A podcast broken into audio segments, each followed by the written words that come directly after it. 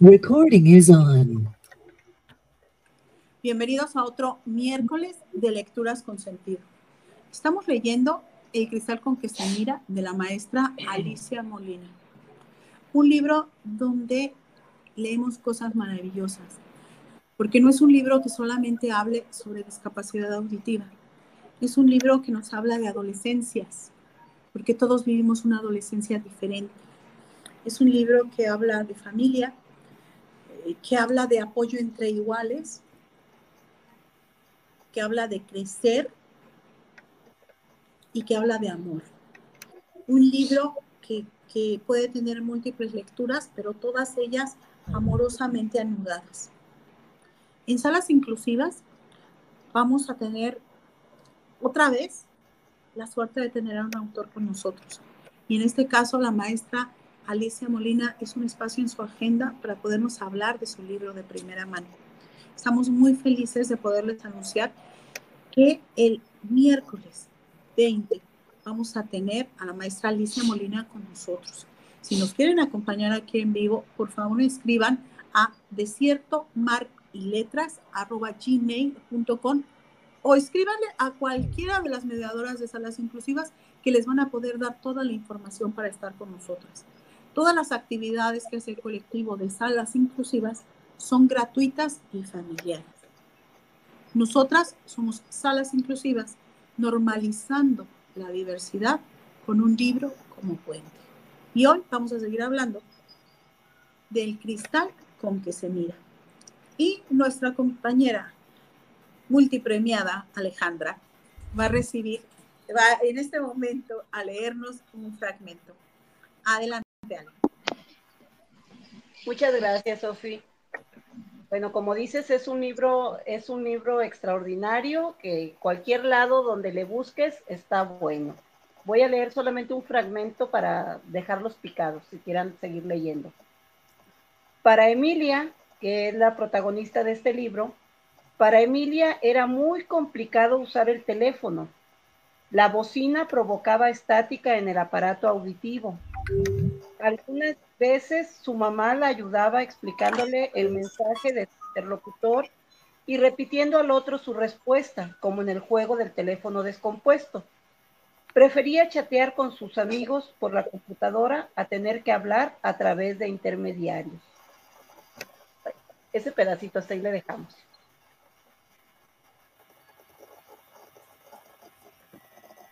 Muchísimas gracias, Aldo.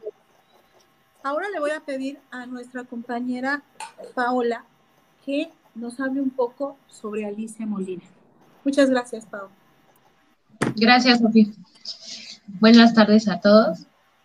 Les voy a hablar un poquito sobre Alicia Molina. Es una escritora, comunicóloga, guionista e investigadora en televisión educativa, originaria de México. Sus obras se enfocan en dos grandes áreas, la literatura infantil y la juvenil, y obras pedagógicas. Se ha dedicado a fomentar la integración en niños con discapacidad a través de sus obras. Y hasta aquí le dejamos un poquito de ello. Hay tantas cosas que decir de la maestra Alicia Molina, sobre todo este poder entender lo que es el mundo del silencio este mundo del silencio donde vivimos las personas con discapacidad, el mundo submarino en el que vivimos los que tenemos hipoacusia, es como vivir adentro de una pecera. Por más que digamos los, todos que somos inclusivos, a la gente normoyente se le olvida cuando estás hablando con uno de nosotros que no oímos bien y entonces nos mandan audios y audios y audios cuando nos cuestan un trabajo enorme entenderlos. Yo sufro cada vez que me mandan un audio porque necesito primero que hablen claro, que articulen bien y que el lugar esté en silencio para yo poder entender todo lo que se dice. Es una realidad con la que tenemos que lidiar todos los días. Y, y la maestra Alicia la representa de una manera tan real, tan eficaz que uno dice, ¿cuántas veces me he desesperado de la misma forma? Y, y es normal que la gente no tenga que tener presente eso todo el tiempo. En multitud de ocasiones la gente olvida que yo tengo una discapacidad auditiva y me habla como si fuera normoyente. Pero de alguna manera tenemos que recordárselos que somos capaces de muchas cosas, aunque no lo hagamos tan rápido. Al final lo entendemos. Ahora le voy a pedir a mi compañera Minerva que nos dé su punto de vista de lo que leyó esta semana sobre el cristal con que se mira. ¿Qué tal? Buenas tardes. Este, aquí desde Salas Inclusivas con el libro que nos tiene esta semana muy interesados de Alicia Molina. En este capítulo este, vamos nosotros descubriendo cómo va cambiando también el mundo poco a poco este, eh, a raíz de que ella empieza a descubrir los secretos de sus amigos. Este, eh, nos muestran cómo es el mundo de los niños, de los que van pasando ya poco a poco a la adolescencia, y también eh, cómo Emilia, ¿verdad?, va descubriendo cosas nuevas.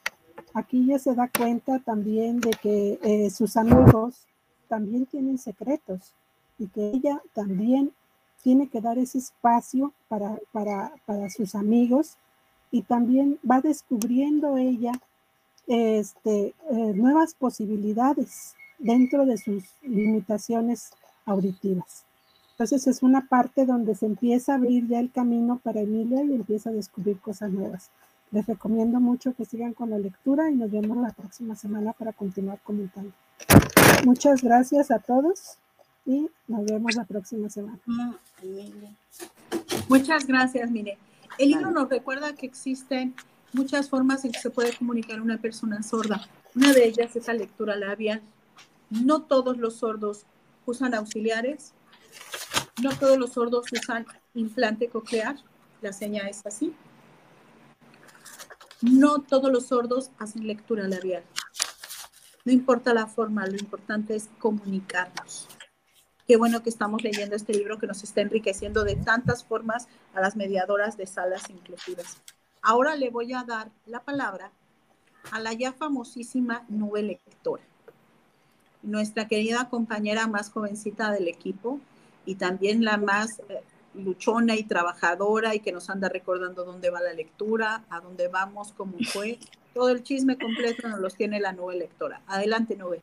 Muchísimas gracias, Sofi pues bueno, mi comentario va en torno a que este libro a mí me sorprendió desde el hecho de que es fácil la lectura, quiere, seguir leyendo, leyendo eh, para saber qué sigue y cómo se va a desenredar la trama.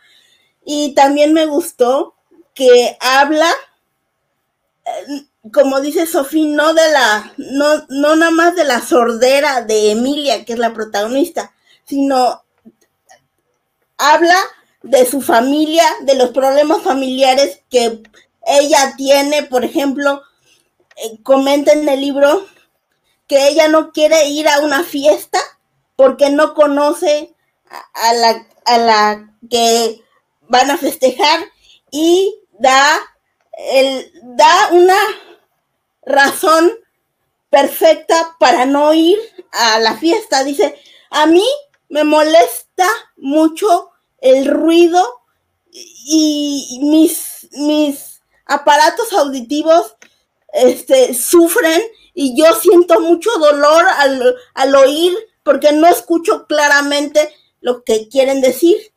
Y entonces te pones en la piel de, Emilia por su sentimiento y su razón por no querer ir a la fiesta. No porque no quiera convivir, no quiera bailar, no quiera hacer, sino porque tiene una razón, por decir, anatómica, de decir, no me, no, no, no soporto el ruido de, de externo, este, no les entiendo, no me, no, no se halla, este, y entonces ella prefiere el mundo del silencio. Ella decide eh, a veces quitarse los aparatos auditivos para ya no escuchar el ruido que le molesta, como dijo Mine del teléfono o de diferentes cosas que ella prefiere este, escribir mensajes de con palabras, no de voz. Entonces, eso también me gusta de que habla cómo se siente Emilia y, de, sus, de sus familiares, de los problemas de sus amigos y, y de el amor que le tiene su mamá a Emilia y a sus hermanas, porque ella tiene tres hermanas, y le da espacio a las tres para mostrar su amor y su empatía hacia las tres. Y bueno, nos vemos hasta la próxima. Mi nombre es Nubester Varea Garavito y soy nube lectora. Muchas gracias. Y bueno, ahora que hablamos de los auxiliares,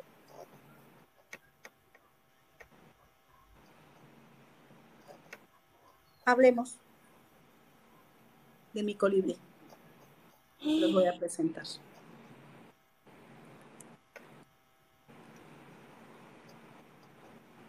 Este es mi colibrí. Esta parte va pegada con un imán a mi cabeza. Este bracito descansa sobre mi oído y a veces trina. Cuando lo guardo, el mundo vuelve a ser submarino. Y hay muchos, muchos sordos e hipoacúsicos que deciden vivir en el mundo del silencio y comunicarse solamente con las señas. En México hablamos la lengua de señas mexicana. No es lenguaje, es lengua. ¿Por qué? Porque tiene una gramática, tiene una estructura, es considerado un idioma y es patrimonio de la comunidad sorda. Por eso es que se pide tanto respeto, por eso es que hay muy pocas personas que son intérpretes de lengua de señas. Necesitamos más personas que se dediquen a interpretar. No cualquiera puede interpretar. Cuando yo solo deletreo palabras, estoy haciendo español señado. No estoy hablando en lengua de señas. Esto es algo muy delicado para la comunidad. Y bueno, muchas gracias, Nube, por todo lo que nos dices es un tema que a mí me llega muy fuerte por las circunstancias. ahora, ahora vamos a ir a una parte que nos gusta mucho en salas inclusivas y son todos los aspectos clínicos que Paula nos comparte. Te cedo el micrófono, Paula. Hola chicas, buenas tardes. Pues ya llegamos a la parte más seria, no por eso van a estar todas serias, ¿verdad? Solo para que recuerden algunos datos y esto también nos ayuda para tomar esa, esa actitud de conciencia hacia, estas, hacia estos temas que no son delicados. Simplemente se les tiene que dar esa importancia para que otros no lo tomen como cosa de, de burla, al contrario, que vean que es algo que pueden también enseñar a los más pequeños. Bueno, Empecemos con que la Organización Mundial de la Salud, la OMS, define la discapacidad auditiva a la pérdida auditiva superior a 25 decibeles. Los decibeles es la forma en la que se mide la, recepción de los sonidos del exterior en nuestro cerebro. Ahorita vamos a ver por qué 25 decibeles ora a la normalidad de la función anatómica y fisiológica, algo que no se desarrolló bien en el oído externo, en el medio o en el interno. Algún huesecito, algún eh, en, en, cuanto a nervios, algo, algo adentro que no se desarrolló durante el periodo natal o prenatal. Del sistema auditivo, y también se incluye la hipoacusia, la sordera y la sordera profesional, lo que conlleva a un déficit al acceso del lenguaje oral. No por esto, no quiere decir que no logran comunicarse por medio de palabras, pero a veces es un poquito más difícil para ellos ya que no lo aprenden de manera natural. Sí llegan a articular palabras con cierta limitación en cuanto a la vocalización, pero no significa que sea como su fuerte, como nosotros los normoyentes. La persona que no puede escuchar enfrenta graves problemas para desenvolverse en la sociedad. No significa que no quiera hacerlo, significa que para ellos tienen que trabajar el doble, pero también es una gran satisfacción porque, como decía una compañera, empiezan a ver cuáles son sus mayores fortalezas.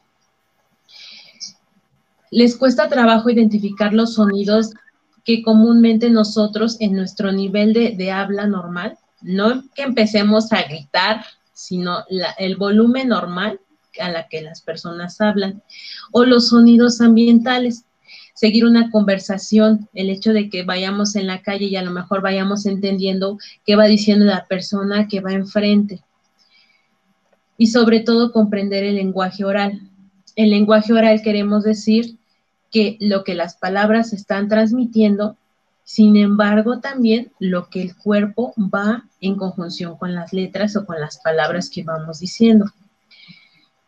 Todo esto repercute obviamente en el desarrollo tanto emocional como psicológico de nuestras personas. Los niños con discapacidad auditiva enfrentan una dificultad para aprender el lenguaje de, acuerdo a la etapa de desarrollo eh, que comúnmente tienen los niños. El lenguaje es una forma en la que nosotros entendemos el mundo, pero no significa que sea la única. Además que también esto nos permite adquirir conocimientos e información de nuestro medio.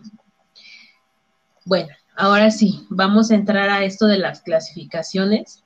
Las pérdidas auditivas vamos a clasificarla generalmente en tres tipos.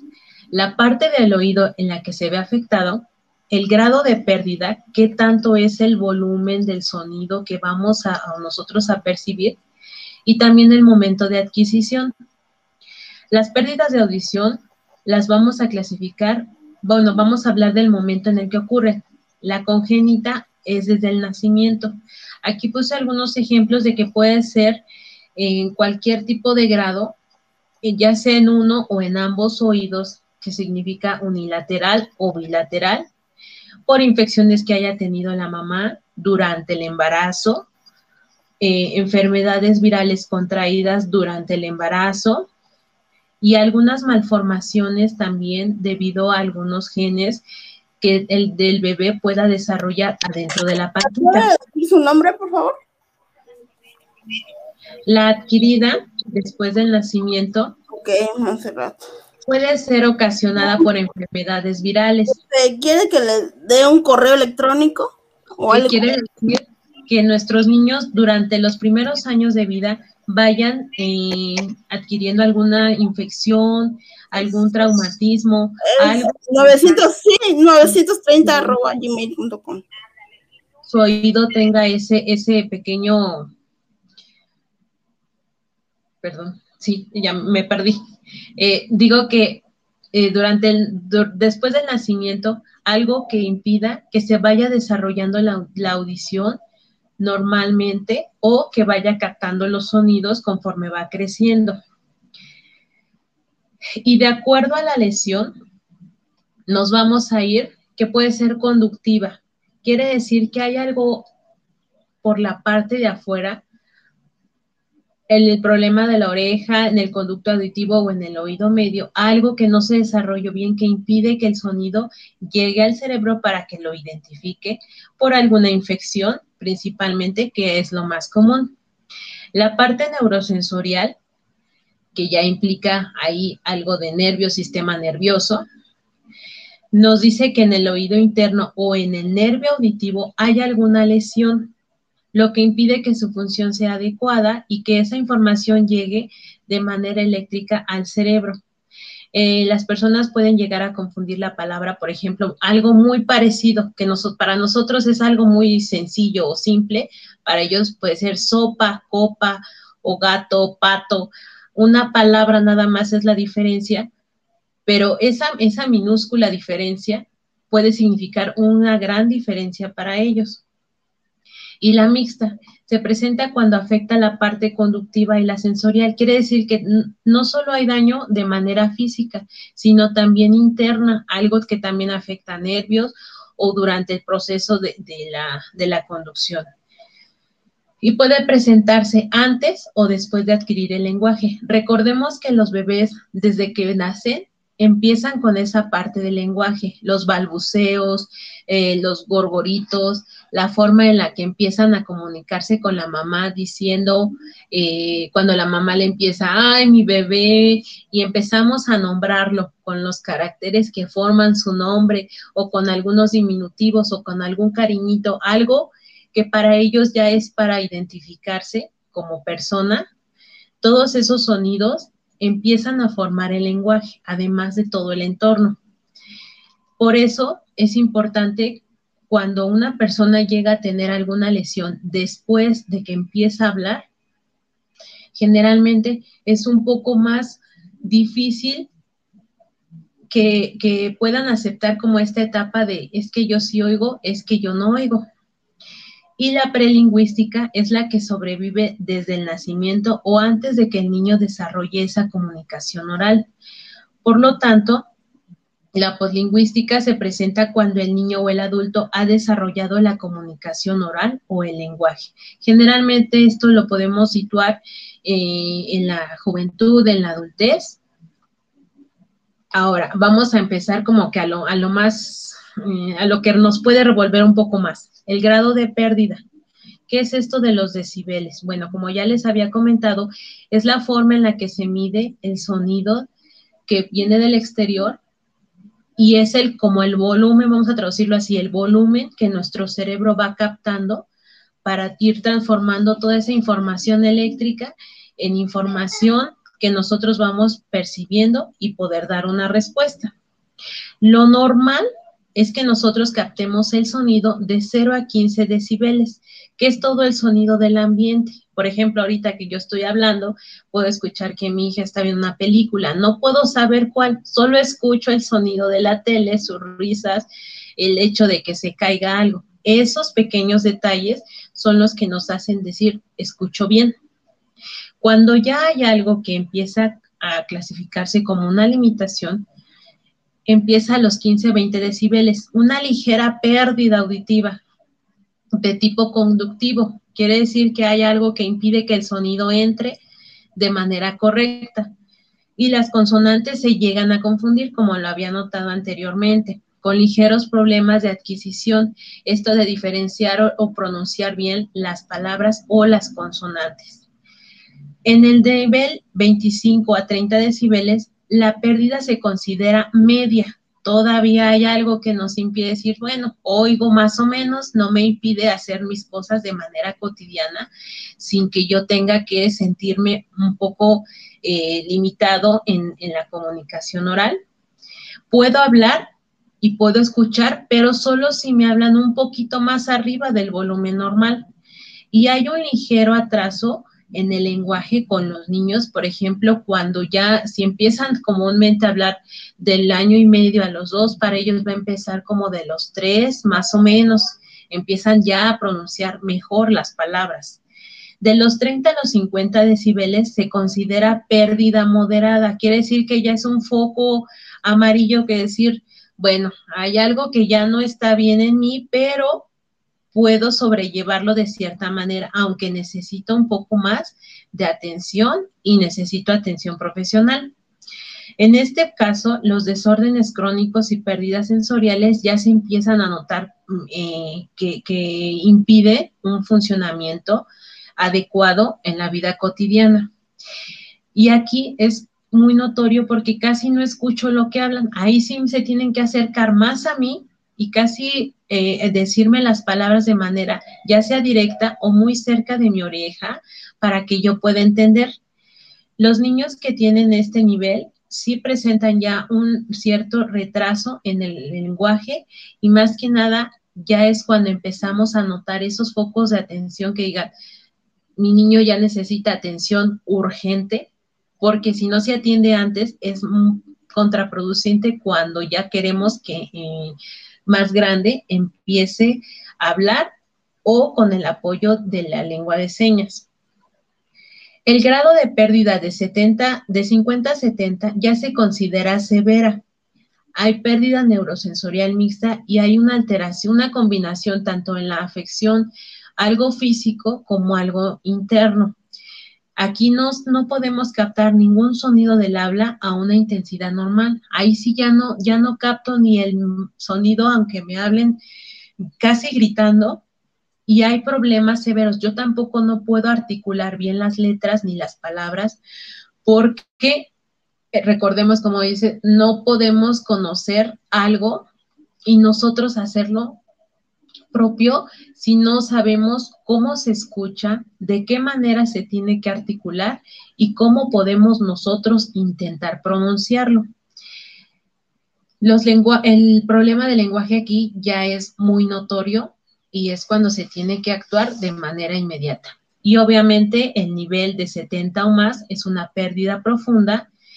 los candidatos a, este, y aquí espero no equivocarme y que me corrija Sofi, los candidatos a implante coclear o auxiliares auditivos empiezan desde el nivel de 50 decibeles, un auxiliar auditivo, y de 50 a más con implante coclear. Obviamente no todos son candidatos por también las condiciones físicas que llegan a presentar o la facilidad con la que con los otros sentidos pueden sobrellevar esta limitación.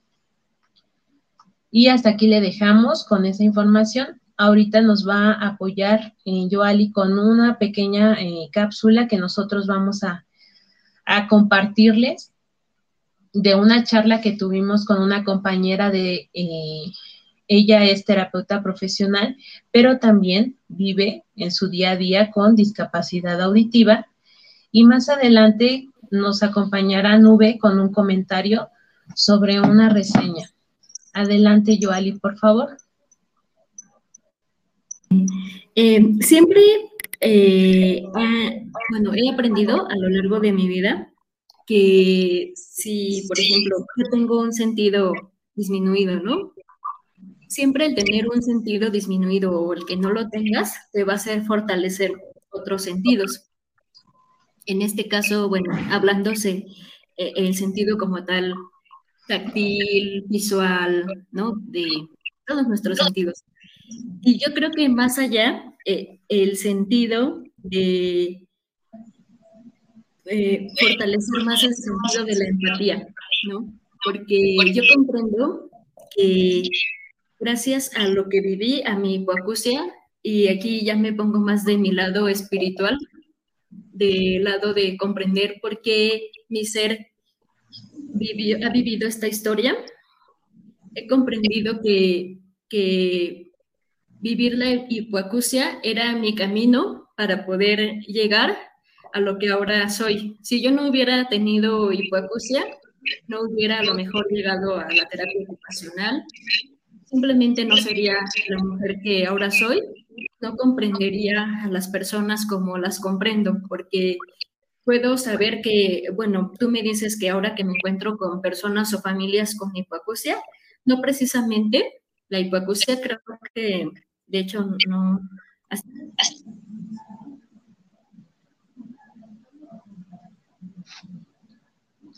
Bueno, hasta aquí le dejamos para que también se queden picados y nos acompañen a consultarlo de manera completa. Fue una experiencia bonita que nos compartiera cosas tan personales y también una experiencia de vida que nos da, muy, muy, muy similar a lo que nos comenta el libro. Y, es algo que, yo creo que va acorde con esta sesión, algo, que, este, que complementa de manera ya más vívida y más real, porque ahora es un ejemplo que nos tiene cara, tiene rostro, tiene nombre, y esto es lo que yo creo que nos da la mayor enseñanza de que con la limitación que nosotros tengamos, sea física o sea mental, todos tenemos que pasar esas barreras para llegar ahora a donde estamos o a donde queremos estar. No sé si quieras decirnos algo, Sofía. Antes de que, pasemos a, terminar la sesión de hoy, les quiero comentar que también hay gracia dentro de, de no oír como los demás tiene sus aspectos divertidísimos de repente. Hace poco estuve en, eh, el hospital este, naval, fui a una revisión y mientras iba por los pasillos me encontré a, una gran amiga. Se para y me saluda y me dice, Sofía, te presento, es lo que yo escuché, ¿eh? te presento a mi madre. Y yo veo una mujer que no me parecía que pudiera ser su madre porque era muy joven, digo, ah, ¿cómo está? Este, mucho gusto, soy Sofía. ¿Qué, qué, orgullo debe de ser tener una hija eh, tan valiosa como es fulanita. Y la mujer me veía con unos ojos furiosos. Porque se lo repetí como dos o tres veces, pero con diferentes aspectos de mi amiga, porque es una, una doctora muy talentosa. Cuando avanzamos un poco, me dicen, Sofía, te dijo su comadre, su comadre, y te lo repetía. Pero yo, entendía, su madre, su madre. Este, excuso decirles que hice dos grandes amigas ese día, porque las dos me vieron con unos ojos terriblemente enojados. Y dije, bueno, estos son los momentos que me hacen reír. Y venía yo un poco preocupada, pero ese día reí hasta que lloré, porque ese es el día a día de, muchos sordos y de muchos hipoacúsicos.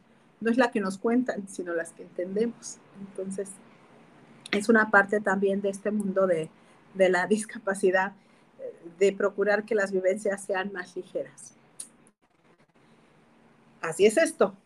Y ahora, ya para cerrar, vamos a tener unas palabras de Alejandra. Adelante, Ale. Voy, voy.